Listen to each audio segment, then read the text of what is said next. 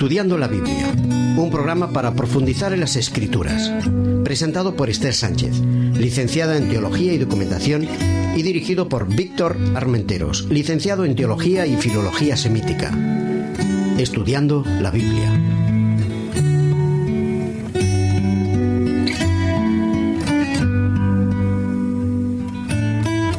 Buenos días, amigos. El programa Estudiando la Biblia eh, está aquí hoy con todos ustedes de nuevo. Eh, presentamos en esta ocasión la serie número cinco de nuestro programa Juan, el Evangelio Amado. Y hoy el tema del que vamos a hablar es la lucha por ser auténtico. Hola, Víctor, ¿qué tal? Buenos bueno, días. Buenos días, Esther. ¿Cómo, ¿Cómo ha ido la semana? ¿Bien? Bien, muy bien. ¿Y tú qué tal? Muy bien, aquí estamos. Vamos ¿Qué nos a vas a hablar acerca de la autenticidad? Bueno, pues hoy vamos a estudiar un texto de, de Juan, obviamente, es del capítulo cuatro. Es a partir de, del versículo cuarenta y tres hasta el versículo cincuenta y cuatro. Es un relato que a veces pasa desapercibido, pero que es un relato básico en la estructura de, del Evangelio de Juan.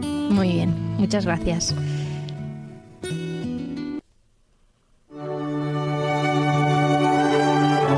Leyendo la palabra.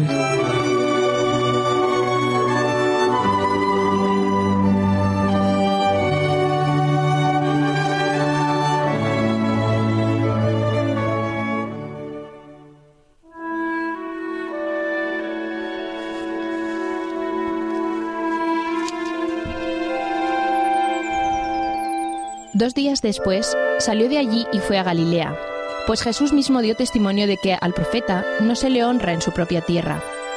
Cuando llegó a Galilea, los galileos lo recibieron, pues habían visto todas las cosas que había hecho en Jerusalén, en la fiesta, porque también ellos habían ido a la fiesta. Fue pues Jesús otra vez a Caná de Galilea, donde había convertido el agua en vino. Había en Capernaum un oficial del rey, cuyo hijo estaba enfermo. Cuando oyó aquel que Jesús había llegado de Judea a Galilea, fue a él y le rogó que descendiera y sanara a su hijo, que estaba a punto de morir.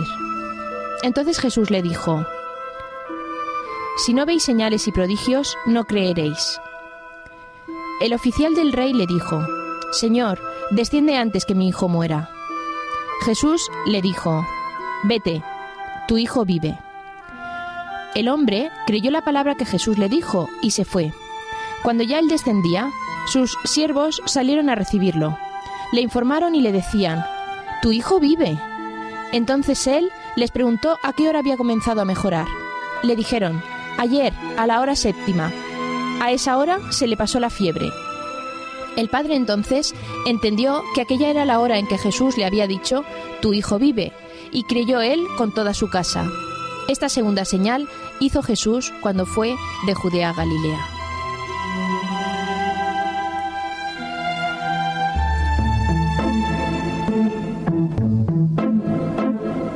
El secreto de las formas.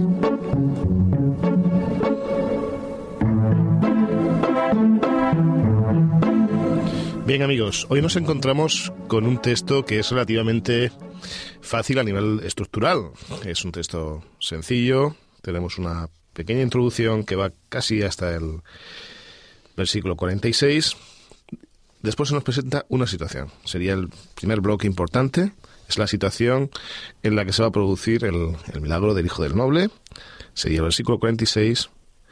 Ese diálogo, esa entrevista que Jesús tiene con ese funcionario, con el noble, con el cortesano vinculado con el rey, que iría entre los versículos cuarenta y siete y cincuenta. Posteriormente, el encuentro de este noble con sus siervos y cómo estos le dan la noticia de que su hijo tiene vida. Es cuando el funcionario adquiere fe, una fe verdadera. Eso serían los versículos del cincuenta y uno al cincuenta y tres. Y por último, el versículo cincuenta y cuatro, que es una especie de, de colofón, o sea, de fi- final, una síntesis de todo, todo el texto que hemos leído. Eso sería a nivel de estructura. Pero vamos a seguir con nuestro juego, que hemos comenzado hace ya eh, programas anteriores. Vamos a intentar ver, Esther, si te parece bien, un poco, un poco aunque es muy fácil hoy, eh, la estructura narrativa que tiene el texto. Nos encontramos de nuevo con un relato. Este relato es mucho más que una descripción, porque hay elementos temporales, por eso es un relato. Y vamos a intentar ver, yo voy a ir leyendo, tú vas diciendo, bueno, ¿qué situación ves? Si ves una situación global... Evaluación. No. Venga, va, vamos allá. Dos días después Salió de allí y fue a Galilea, pues Jesús mismo dio testimonio de que al profeta no se le honra en su propia tierra. Bueno, pues esto sería un plano general, ¿no? Se bueno, ve a Jesús caminando y el paisaje lejos, precioso. ¿Eh? Lo estamos visualizando. Sí. Bueno, el paisaje no tan precioso, ¿eh? eh la zona, bueno, la zona norte, la Alta Galilea es una zona muy bonita, es verde y tal, pero si estamos en una zona cercana a Caná, a Nazaret, es más ya árida, ¿no? Es más árida, ¿eh? Sería mm. un poco como Alicante, ¿eh? Alicante para los que vivimos en España, ¿eh? Los que viven en otras zonas del mundo, pues bueno, es una zona más o menos árida, algo de vegetación, pero es más o menos con montañas bajitas, etcétera. Pero también el paisaje es bonito, Es ¿no? bonito, tiene otra belleza distinta. Exacto. ¿De acuerdo? Cuando llegó a Galilea, los galileos lo recibieron, pues habían visto todas las cosas que había hecho en Jerusalén, en la fiesta, porque también ellos habían ido a la fiesta. ¿Se acerca el plano? Claro. Ahora eh, nos está acercando a los personajes, curiosamente, ¿no? Nos acercamos a la ciudad, a la zona, en este caso a Galilea, nos acercamos a, a la región, conforme claro. nos acercamos a la región, el plano se va acercando. Sería como ¿no? una presentación. Exacto, ¿eh? Vemos a esta gente que, curiosamente, igual que Jesús, parece que vuelven de la fiesta, ¿eh? Vuelven de la Pascua, que los versículos, los anteriores. capítulos anteriores nos, nos ha mostrado, ¿eh? Esa especie de eh, peregrinaciones que se hacían al menos una vez al año desde diferentes pueblos hacia Jerusalén. Pues bueno, a eso estamos acostumbrados en, en nuestros países, ¿no? Una especie de romería, ¿eh? Todos vuelven sí. a la romería y dicen, mira, fíjate, aquel es el que ha hecho aquellas cosas en, en la fiesta. Vuelven de la juerga. Y, bueno, espero que no solo juerga, que también algo espiritual. Bien, fue pues Jesús otra vez a Caná de Galilea, donde había convertido el agua en vino, ¿vale? Uh-huh. Había en Capernaum un oficial del rey cuyo hijo estaba enfermo. Un primer plano del oficial, ¿no? Sí, casi primer plano medio o medio. Oficial, se van uh-huh. acercando, ¿vale? Cuando yo aquel que Jesús había llegado de Judea a Galilea, fue a él y rogó que descendiera y sanara a su hijo, que estaba a punto de morir. Entonces Jesús le dijo, si no veis señales y prodigios, no creeréis. A ver, él hace una petición... ¿Primer plano de Jesús? Sí, primer plano. No, de los dos, puede ser. Muy bien. El oficial del rey le contestó, Señor, descienda antes de que mi hijo muera. Jesús le dijo, vete, tu hijo vive. Estamos todo el tiempo en lo mismo, ¿eh? Es un plano sí. cercano. Es muy interesante porque si podemos observar los textos bíblicos, las narraciones, cuando se quiere importancia resaltar el diálogo, ¿eh? Parece que la imagen se acerca, ¿eh? Es como si Juan, que estaría cerca o alrededor de esa situación, viese, ¿no? Mucho más, más de cerca, prestase atención, focalizase, ¿eh? el, el diálogo. El hombre creyó la palabra que Jesús le dijo y se fue. Cuando ya él descendía, sus siervos salieron a recibirlo y le informaron diciendo, tu hijo vive. Es Esto un, sería un plano general, ¿no? Es curioso porque es un descenso, ¿sabes? Claro. La zona hacia, él va hacia Capernaum, seguramente la zona de Caná, Capernaum es son una serie de kilómetros en descenso porque va hacia el lago, el mar de Galilea, ¿vale? Entonces, en ese descenso se encuentra, de nuevo en primer plano, con, con sus siervos. Entonces les preguntó a qué hora había comenzado a mejorar y le dijeron, ayer a la hora séptima se le pasó la, la fiebre. Es muy interesante porque dice, ellos le dijeron, o sea, aunque es cercano, hay varias personas, ¿eh? Supongo que, no sé si lo dirían todos al unísono, pero varios lo dirían, ¿eh? Luego hablaremos de esa séptima hora. El padre entonces defendió de que aquella era la hora en que Jesús le había dicho, tu hijo vive. Y creyó él con toda su casa. Esta segunda señal hizo Jesús cuando fue de Judea a Galilea, ¿eh? Tenemos un plano general con el que se concluye. Muy interesante. Muy interesante, la verdad. Muy bien. Es como una película de cine.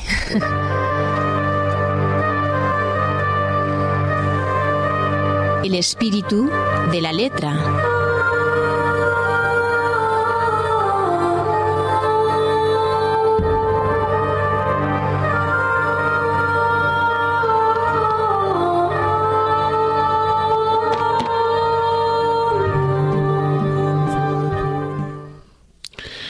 Muy bien, nuestro texto tiene algunas ideas muy interesantes, aunque no es muy extenso, es breve, algunas ideas muy interesantes que podríamos destacar, que me parecen unas ideas muy bonitas. Para empezar, hay un contexto. Todas las historias tienen un contexto, ¿eh? Es muy interesante conocerlo, porque en ocasiones, si no, no entenderíamos el por qué se dicen algunas cosas que se dicen. Aquí el contexto está... se relaciona con la primera visita de Jesús a Caná, de la que ya hablamos en otro programa, eh, vinculada con las bodas, en las que Jesús convierte el agua en vino. Hay otro contexto que no va a mencionar el Evangelio de Juan, pero que existe, que lo encontramos en el resto de los evangelios, en los sinópticos, en los demás, que es la el rechazo del, de su pueblo, de su propia gente, de Jesús como profeta. De hecho, el, el texto va a dejar caer esa idea. Ese rechazo que hace que no se produzcan los milagros que a lo mejor esperaban, las señales espectaculares que esperaban la gente, sobre todo de Nazaret. Sin embargo, sí se van a ir produciendo poco a poco en Capernaum. Caná, Capernaum. El texto nos dice, dos, después días, dos días después salió y fue a Galilea, dio testimonio al profeta, no se le honra en su propia tierra. Ese es el background, es el contexto que tenemos detrás. De hecho, llega otra vez, dice, versículo cuarenta y seis, fue pues Jesús otra vez a Caná de Galilea, donde había convertido el agua en vino. Si observamos el texto detenidamente, nos vamos a encontrar ciertos paralelismos entre el milagro de las bodas de Caná y el milagro, en este caso, del hijo del noble. Es un paralelismo muy interesante. En un lado se habla de, de la vida, de la fiesta, y en el otro lado, otra de las ceremonias familiares no tan deseadas, como una boda, que era la muerte. Uh-huh. Y vamos a encontrar contrastes constantemente entre una idea y otra. Una se hace referencia al sexto día, a la sexta hora, a la creación del hombre, a la vida, es muy curioso, y el otro a la séptima, el, a la séptima hora, ¿eh? En el momento en que todas las cosas se cumplen, se cumple la función de Jesús, en el que, como veremos más adelante, según los símbolos, Él muere para dar vida. Hay algunos detalles que parecen pasar desapercibidos cuando alguien lee el texto. Por ejemplo, en el versículo veintiséis dice, había en Capernaum, Capernaum era la ciudad más importante de Galilea después de Tiberiades. Lo que sucede es que Tiberiades es una ciudad muy, muy pagana, estaba paganizada. De hecho, ya ha sido construida encima de un cementerio, lo que hacía que la mayoría de los judíos creyentes no fuesen a esa ciudad. Si observáis, vamos a encontrar escasas referencias a esa ciudad en el texto bíblico, y muchas, sin embargo, a Capernaum. Porque Capernaum se va a desarrollar mucho más intensamente debido a esto, a que es una ciudad mucho más judía. Perdona, Víctor, parece ser que Jesús vivía aquí, ¿no? O por lo menos pasaba claro, muchas familia, temporadas. Tenía familia, de hecho cuando había sido invitado a la boda de Caná tenía familia, ¿no? Era su... La habían invitado, él, él suele ir, a, según nos relatan otros evangelios, a Capernaum. Capernaum. Capernaum también era una zona de paso donde confluían diferentes caminos. Los diferentes caminos por los que se accedía del norte a sur pasaban por Capernaum. Por era un lugar importante que además Jesús escoge para predicar porque sabe que hay mucha gente que pasa por Por, por esa ciudad, por lo tanto, su mensaje se va a extender por todos lados, ¿eh? Si tenemos y todos desecha esos... Nazaret y desecha... Claro, Nazaret y, y Caná son ciudades pequeñitas, ¿eh? Caná era una aldea. Ah. Estamos diciendo que él va a un lugar donde sabe que su mensaje, su milagro se, se van a extender, ¿eh? Vale. Lo hacen en Jerusalén, lo hacen en Capernaum. Capernaum es muy interesante porque los diferentes caminos, el de la costa, el camino real, caminos que a veces intentaban no pasar por Samaría, para no tener problemas con los samaritanos, curiosamente el nexo Confluyen que, en... confluye en Capernaum, de ahí que hubiese mucha gente, un gran movimiento. Un oficial del rey. Yo quisiera marcar un detalle aquí que es interesante, no sé si queréis subrayarlo, pero es, es interesante. Eh, había diferentes grupos, manera de entender la religión en la época de Jesús. Algunos nos, nos son muy conocidos, como son los fariseos, muy preocupados por la ley oral, por las costumbres no siempre bíblicas, sino de tradición de sus maestros. Los saduceos, más vinculados con el sistema del culto, del templo, mucho más a la letra, a la letra escrita, no a la letra, a la tradición oral. Habremos oído hablar de los esenios, todo lo que tiene que ver con Qumran. Hay un grupo muy curioso que existe en todas las, todos los estratos sociales siempre, que es el grupo de gente adinerada, con poder, vinculada pues a diferentes elementos de poder, que entiende la religión más como un elemento social o político que como una vivencia. Este grupo en, en aquel momento eran los herodianos. No sabemos si era herodiano o no este oficial, pero seguramente pertenecía a ese grupo aristócrata de gente bien vinculada, con cierto poder, que entiende la religión más como un empleo de las masas, de cómo manejarlas, que como una re- relación personal, ¿vale? Entonces, cuando este hombre, que nos deja ya caer la idea oficial del rey, hay alguna que otra mmm, versión antigua, algún códice, que más que rey dice del reyezuelo, ¿eh? Pero bueno, vamos a usar los textos más comunes. Un oficial del rey que se encuentra con Jesús porque su hijo estaba enfermo. Es muy curioso porque cuando nosotros vemos el, la propuesta de que cure a su hijo, Jesús parece que contesta de una manera hasta un poco antipática, ¿no? Porque dice Jesús, descendiera... Le rogó que descendiera y sanara a su hijo, que estaba a punto de morir, estaba muerto, estaba a punto de morir, y Jesús le contesta, si no veis señales y prodigios, no creéis. Claro, la primera impresión es, ¿qué pasa? ¿No? Es claro, como de, de, de enfado, ¿no? De Jesús, de... Claro, es, es un poco como... De decir, cansancio. Bueno, ¿qué pasa? Cansancio, sí, es decir, ¿qué pasa? Que vosotros no entendéis las cosas, y aquí no hay espectáculo, si no hay show, exacto, ¿eh? Parece sí. Que no funciona la cosa. Quizá esa manera de entender no esté tan equivocada, porque... Entiendo que un hombre que consideraba la fe como un elemento secundario, no considera a Jesús como el Hijo de Dios, como el Mesías, sino como un taumaturgo, un curandero. Bueno, pues igual que probó otros, que probó este. Y que baja y desciende y haga ahí el milagro, hay casi casi una espectacularidad detrás del hecho, ¿no? Abre eh, tus puertas para que tu gracia caiga sobre todos. Eso es un poco la espectacularidad, ¿no? No sé hasta dónde cree. Entonces Jesús, esa especie de rechazo, Curiosamente se ha matizado porque el hombre parece que se da cuenta y cambia. ¿Eh? El relato dice, le contestó, Señor, desciende antes de que mi hijo muera. ¿Sabes? La traducción no refleja totalmente el, el texto. El texto más que hijo dice chiquillo, ¿eh? Chaval. Es, es un término cariñoso, muy infantil, que sigue considerando, es muy interesante, a su hijo como un menor. Supongo que este hombre, un hombre importante, consideraba pues a su hijo, seguramente su único hijo, o un hijo muy importante al menos para él, lo consideraba como un menor de casa, estaba bajo su protección y él tenía que hacer lo posible porque era un hombre de poder, por subsanar la situación en la que estaba. Y si había que ir a un curandero, iba a un curandero. Jesús le contesta de una manera sorprendente. Jesús no se mueve del lugar. Él no baja, no desciende, hace milagros. ¿Qué le hubiese costado bajar a hacer el milagro? Nada. Él hubiese descendido, hubiese hecho el milagro. Le dice, vete, tu hijo vive. Esa opción de vete, tu hijo vive, el, el oficial va a tener que cambiar el planteamiento. Va a tener que pensar de que es un curandero para pensar que ese hombre es algo más. El hecho de irse va a ser una, un hecho de fe verdadera. Pero esa fe quizá es condicional. ¿Tú crees? Yo creo que, que es lo que nos pasa a la mayoría de los cristianos del mundo moderno, que es la fe se ha convertido en un elemento más intelectual que relacional. Sabemos las creencias, sabemos lo que creemos, sabemos a quién tenemos que acudir. Eso no quiere decir que confiemos en quién tenemos que acudir. Dice que este hombre que creyó su palabra. No es hasta dónde se creyó es fe verdadera, porque al final del versículo va a mostrar que tiene fe. Hasta ahora es, bueno, ¿qué, qué solución me queda? Bueno, vamos a hacer lo que me ha dicho. Desciende. Es curioso que pasa de la santidad de Jesús y va descendiendo. Cuando se encuentra con esta gente, dicen, tu hijo vive. De nuevo dicen chiquillo, lo tratan como menor. Si os habéis dado cuenta, anteriormente Jesús, cuando le dice tu hijo vive, en nuestras versiones no se nota, Jesús dice hijo, lo considera un adulto, lo considera alguien tan importante como su padre. Sin embargo, tanto el padre como los siervos consideraban a su menor, a su hijo. Luego haremos una reflexión sobre esto, ¿no? Como casi incapaz, ¿no? Que no es capaz de, de encontrarse él mismo. Y Jesús, ¿no? Jesús considera a las personas como iguales, todos. Ayer a la hora séptima, tu hijo, a tu hijo se le pasó la fiebre, es curado. Y el texto dice, entonces el padre entendió que aquella era la hora en que Jesús le había dicho, tu hijo vive. Y creyó él con toda su casa. Este hombre deja de creer en Jesús como un taumaturgo para creer en él como un hombre de fe, con una fe verdadera, no solamente intelectiva, no solamente formal, sino una fe de relación, una fe verdadera. Es muy interesante. Sí.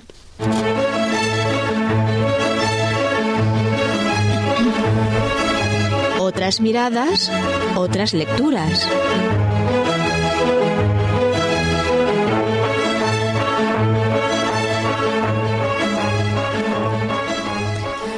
Bueno, hoy quiero presentaros un libro que es muy interesante, creo que es de una lectura muy amena para todos. Es el libro titulado Encuentros, escrito por Roberto Badenas. Es un libro que intenta mm, releer los evangelios, eh, intentando no novelarlos, pero sí adentrarnos un poco en cómo pud- pudieron ser las situaciones que se vivieron, ¿no? que, que nos narran los evangelios. Eh, entonces lo hacen con una con un lenguaje sencillo que, que nos ayuda pues a comprender muchas de las situaciones, ¿no? De, por ejemplo, una de la que estamos hablando ahora. Muy bien, consideramos es un libro excelente, está dentro de la línea de Biblia reescrita. Exacto. Dice que vamos a ir leyendo el texto bíblico y a la vez leyendo esto y comprender un poco mejor. Sí, yo eh, lo, lo aconsejo para todos nuestros oyentes porque es un libro que les va a ayudar a comprender mucho mejor mmm, algunas partes del evang- de los evangelios.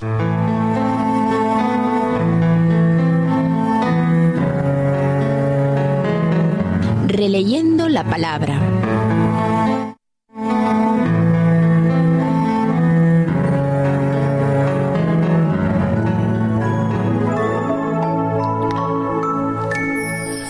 Como tenemos por costumbre, te pido que busques el Evangelio de Juan, capítulo cuatro, versículos del cuarenta y tres al cincuenta y cuatro, y releas el texto.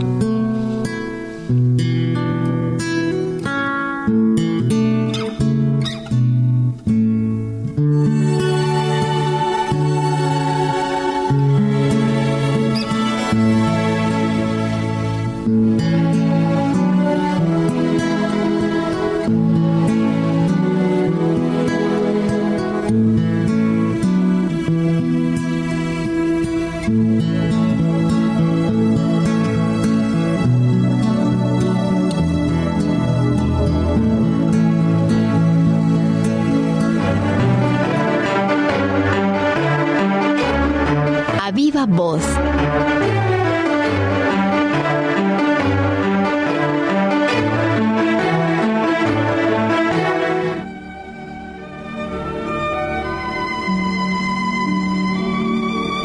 Queridos amigos, me gustaría que reflexionásemos sobre dos ideas. La primera de ellas es la fe. El elemento básico que hay detrás de este texto es qué tipo de fe tenía este hombre.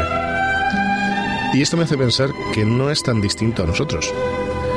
Nosotros quizá después de muchos siglos de cristianismo, quizá tengamos un concepto de fe muy griego, muy intelectual, memorístico, mental, mucho más preocupado en lo que sabemos que en lo que vivimos. Este oficial tenía ese problema.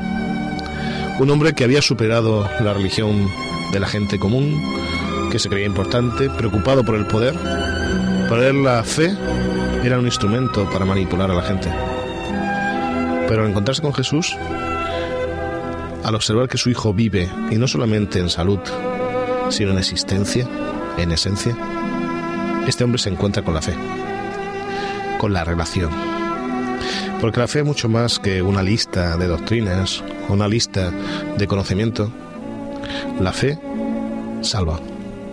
Y la fe que nos relaciona, que nos hace mejores personas, que nos hace confiar en lo que a veces parece no confiable, esa fe verdadera que nos sostiene, esa fe es muy distinta a la que a veces podemos tener.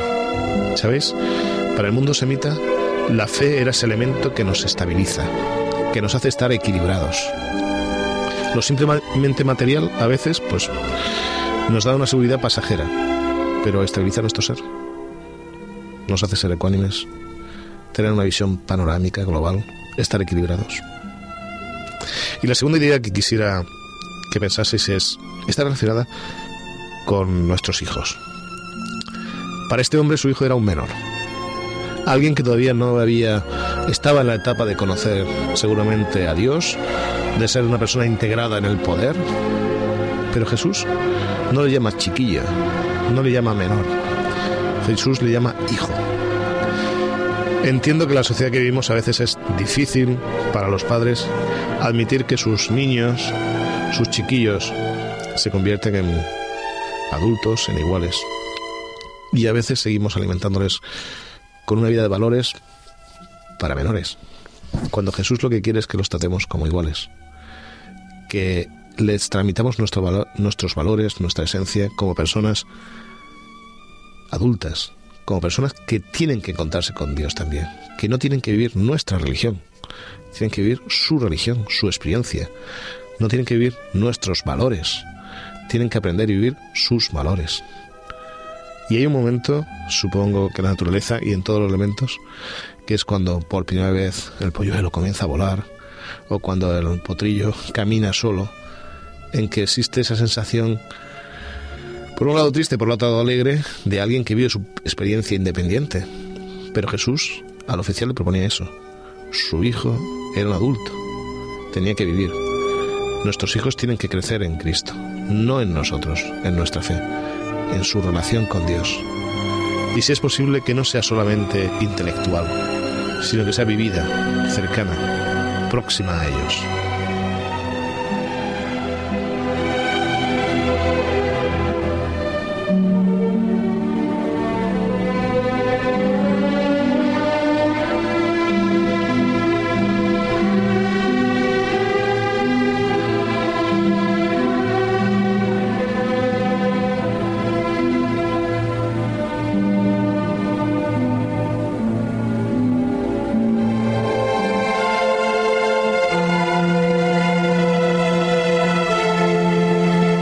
Todo corazón.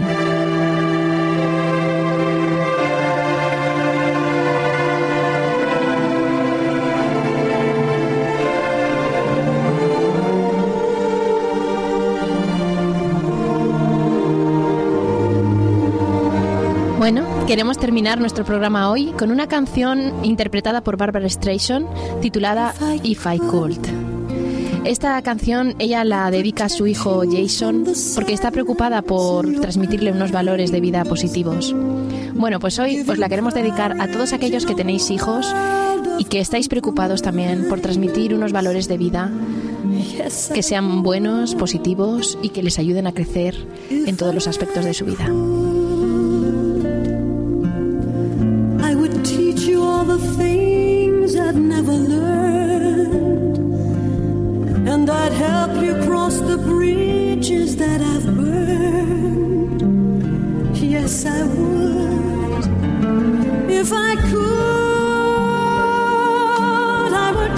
Shield your innocence from time, but the part of life I gave you isn't mine.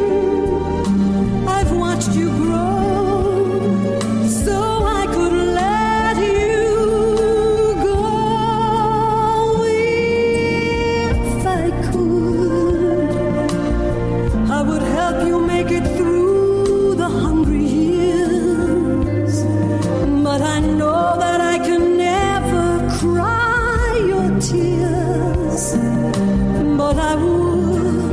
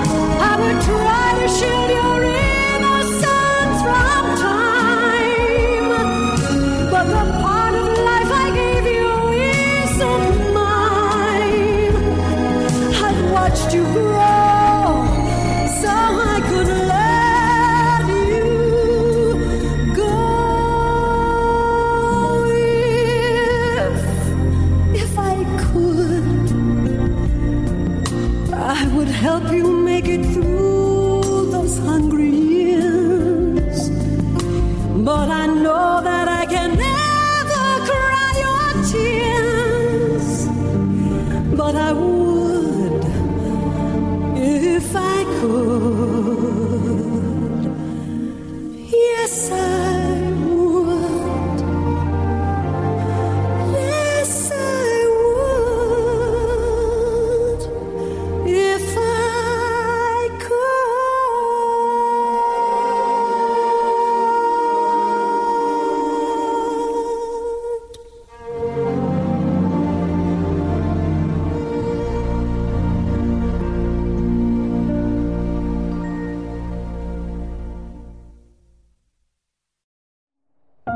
Producido por hop media punto es.